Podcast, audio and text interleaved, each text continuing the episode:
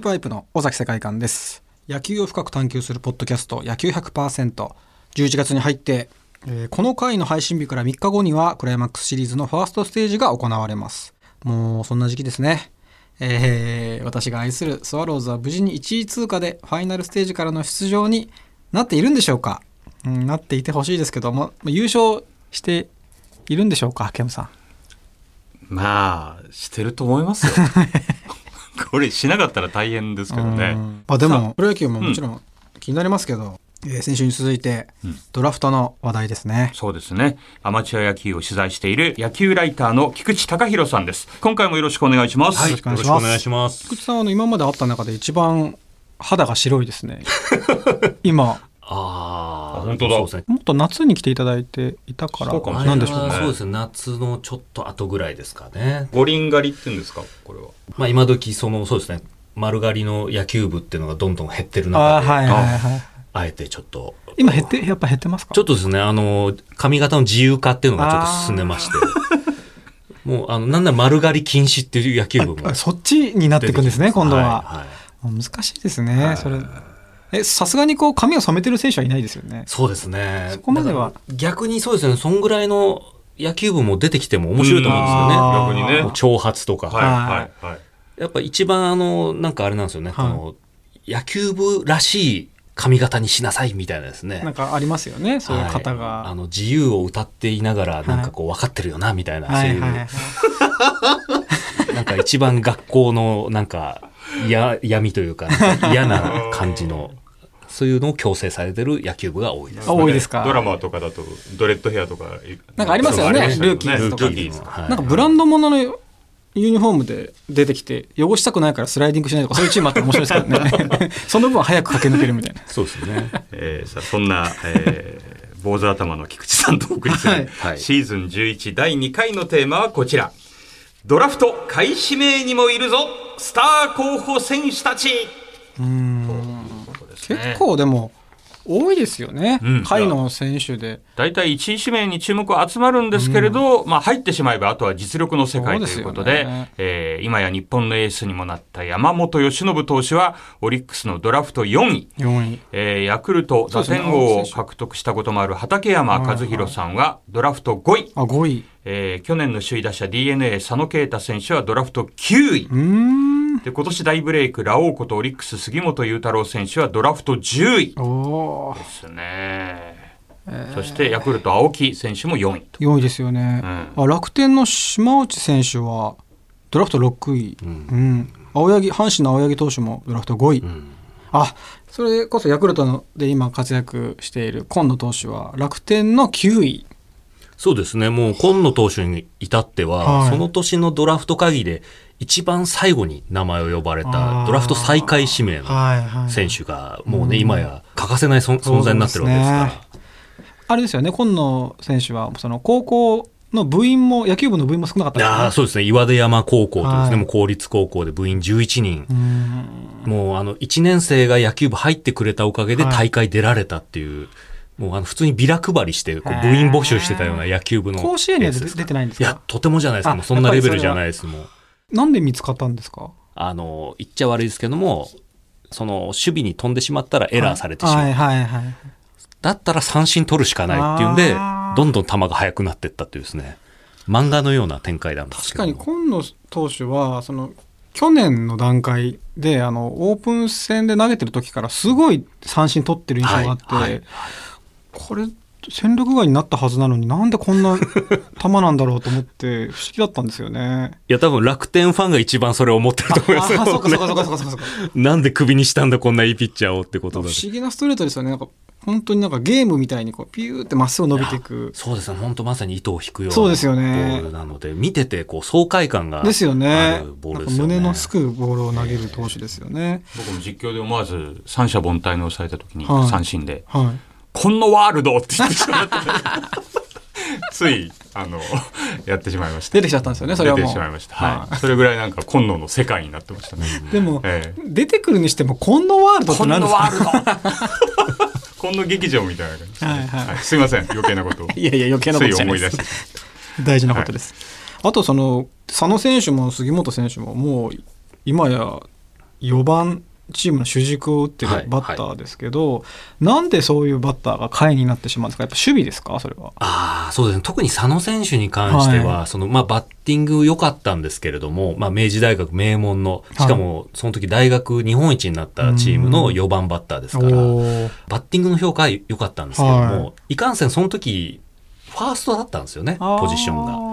が。で、どうしてもやっぱファースト限定されてしまうと、なかなかちょっとその難しい。まあ、助っ人の外国人と重なる場合が多いですもんね。そうなんです。外国人との戦いになる。はい。でしかもその佐野選手の場合ホームランをガンガン打つタイプでもなかはい、った、はい、はい。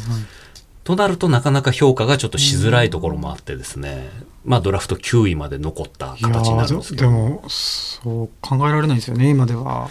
まあそういう選手が結果的にプロであもう大看板になってるわけですから、うんうんうん。非常にあのいいドラフトをしてるなと思いますね。菊池さん、やっぱり下位の選手にもかなり毎年注目されていやるんですよね。あのーなんでしたらやっぱドラフト上位の選手は、はい。まあどこかしら指名されるだろうっていうふうに見てるんですけども、やっぱドラフト下位の選手もうそのいけるかいけないかどうか、ボーダーラインの選手ほど、やっぱりこうちょっと気が気じゃないというかですね。ね。やっぱ情が入ってしまう。ぜひ取ってほしいって目で見てしまうので。今年も、もうその中ではい。残念ながら指名されなかった選手はやっぱいっぱいいますってるんですよね。ね。はい。ドラフト中継のまあ時間ははい。6時10分までですね、はい。その後まあ会指名にどんどん入ってその間も菊池さんずーっとこの細かいメモをですね取りながら一喜一憂ですよ「やった!」とか「あまだ呼ばれないか」えーでもそれ嬉しい。本当に気持ち込めて。嬉しいですよね。最後のそう一人までそういう感じです。今年の一番最後の選手はちなみに誰だったんですか？今年はですね、まあ、育成ドラフトで、はい。ドラフト14番目なんですけれども、はい。福岡大学の中田圭介選手っていうですね、この選手についてはまた後ほど。え？出てくるんですか？そうなんですよおね。詳しくへえんか気になるな。実はめちゃくちゃ思い入れのある選手なので、ええ中田圭介ワールドの話ー、がえー、中田圭介ワールドが。ええそれはまた次回か次々回に。はい。でもまあ、はい。さっき話も出ましたけどその下位指名と育成ってどれぐらいの差があるんですか？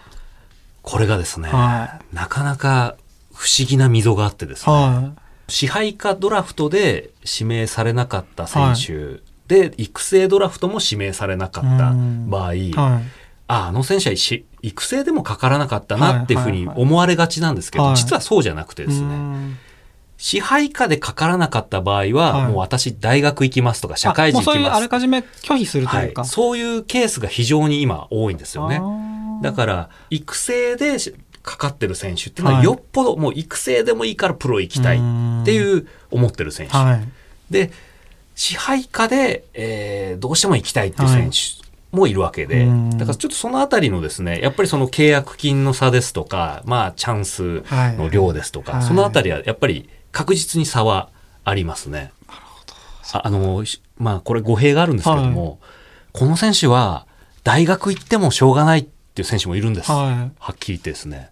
強い大学のリーグ戦とかで、はい。なかなかその使ってもらいにくい使われにくい選手っていうのはいるんですよね。それはどういった理由でですか？あのまあ大体その体が大きくて、はい。あの体のまとめ方がちょっとわからないとうか、ん。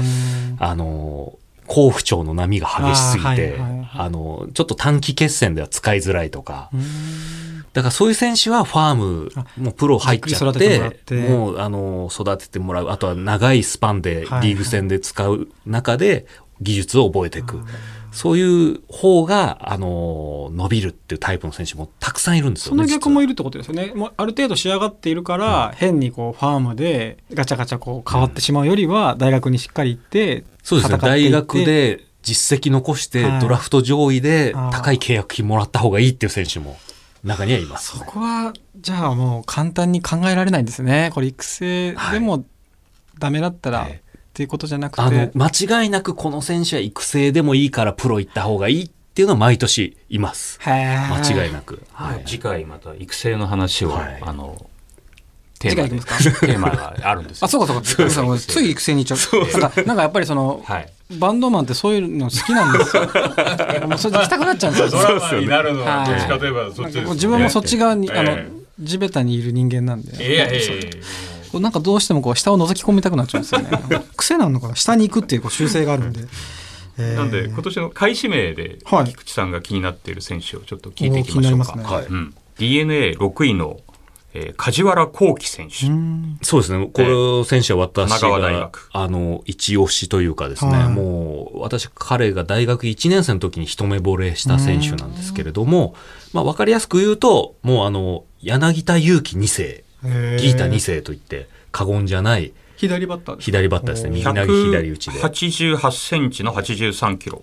恵まれたらシルエット的にはもうギータですよね。うんうんで、あの、とにかく、フルスイングができる選手なんですよね。あの、もう下から勝ち上げるようなですね。で、えー足が速くて、肩も強い、体が強いっていうような特徴を持ってるんですけれども、じゃあなんでそんな選手がドラフト6位なんだって話ですよね。はいあのーこの選手ですね、見れば見るほど、こう見るものをこう惑わしてくるというかですね、うんあれ、この選手本当にいい選手なのかなっていう気にさせてくるというかですね。はっていうのもですね、もう、本当打てない日はとことん打てないんですよ。いもう同じような空振りを何回もしてですね、はいもうプロのスカウトって一番そういうの嫌うんですようね。ん波があるとねのそうですね。同じボール、一球お、あの、空振りしたら、次のボールはアジャストしてほしい。はいでも梶原は同じ空振りをするんですよね。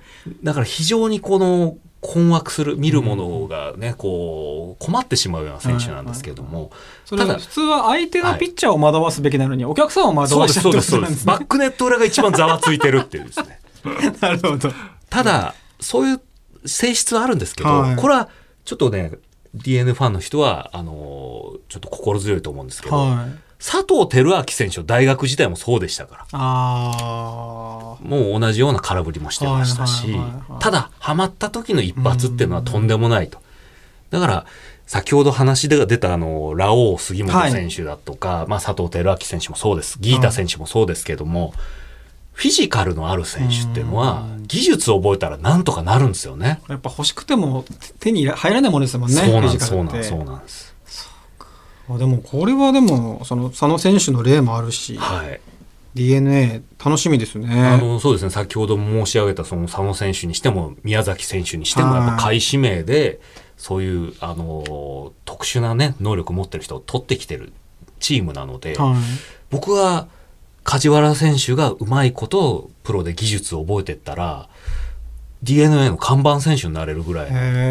そういうポテンシャルは持ってる。守備、守備はどうなんですか？基本的にはセンターなんですけれども、まあちょっとそのスローイング少し、うーん、どうでしょうね、はい癖があるっちゃあるんですけども、ただ、その辺もその、まあプロでうまく技術を覚えていった中で、うまく磨かれていけば、はいはい僕はなんとかなるんじゃないかなとそこ思いますね。柳田選手もセンターですもんね。はもう一人気になっている選手も、これ体大きいですね。はい91センチ、はい西武4位の羽田慎之介選手。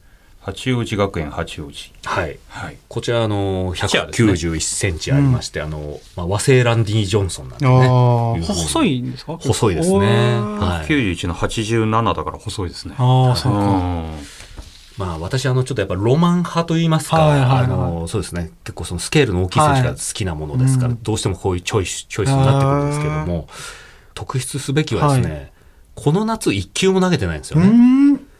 西東京大会、はい。えー甲子園をかけたですね、えー西東京大会1球も投げてないのにドラフト4位でかかってるというところでして。えーまあ、いわゆるひちょっと左肘に、えーちょっと骨髄浮腫という言い方でしたけど、はいまあ、ちょっと骨のアクシデントがあったというところで、えー登板機会がちょっと、まあ、作れなかった。はで、そもそも春にしてもですね、春の公式戦も2イニングしか投げてない。ですよね。ね。で、僕はそのうちの1イニング見て、はい。もう心わしづかみにされたんえですよそどんな投球内容だったんですか？あのーもう左のですね、ちょっとスリークォーター気味から出てくる、はいはいいわゆる本当ランディ・ジョンソンはい本家のですね、角度から、はい。ちょっとですね、ミサイルみたいなえげつない回転のボールで、はいもうキャッチャーのミット突き破るんじゃないかな、みたいな。それストレートですか？ストレートですね。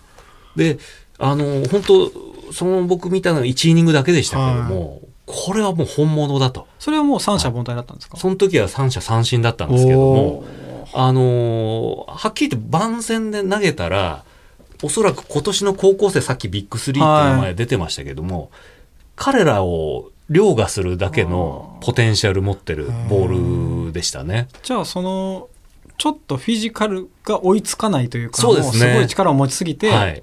持て余してるそうなんですよね。夏は残念ながらちょっと骨がちょっとコンディションが良くなかったっていう。それはもうしっかり解決してるんですか？今はちょっっと完全ノースローの状態で。ああまだ、はいそれでもただ4位かあの、靭帯とかですね、そういうところを痛めてるわけじゃないので、はい。まあ骨のその成長を待てば、あの、まあ大丈夫だろうというところなので、だからこの僕ドラフト4位で西武、あの、取りましたけども、はっきり言って僕は菊池雄星投手以来の衝撃を受けた左の大型左腕なので、あこういう選手を4位で取ったのは西武はすごくいいドラフトしたなって思いますね。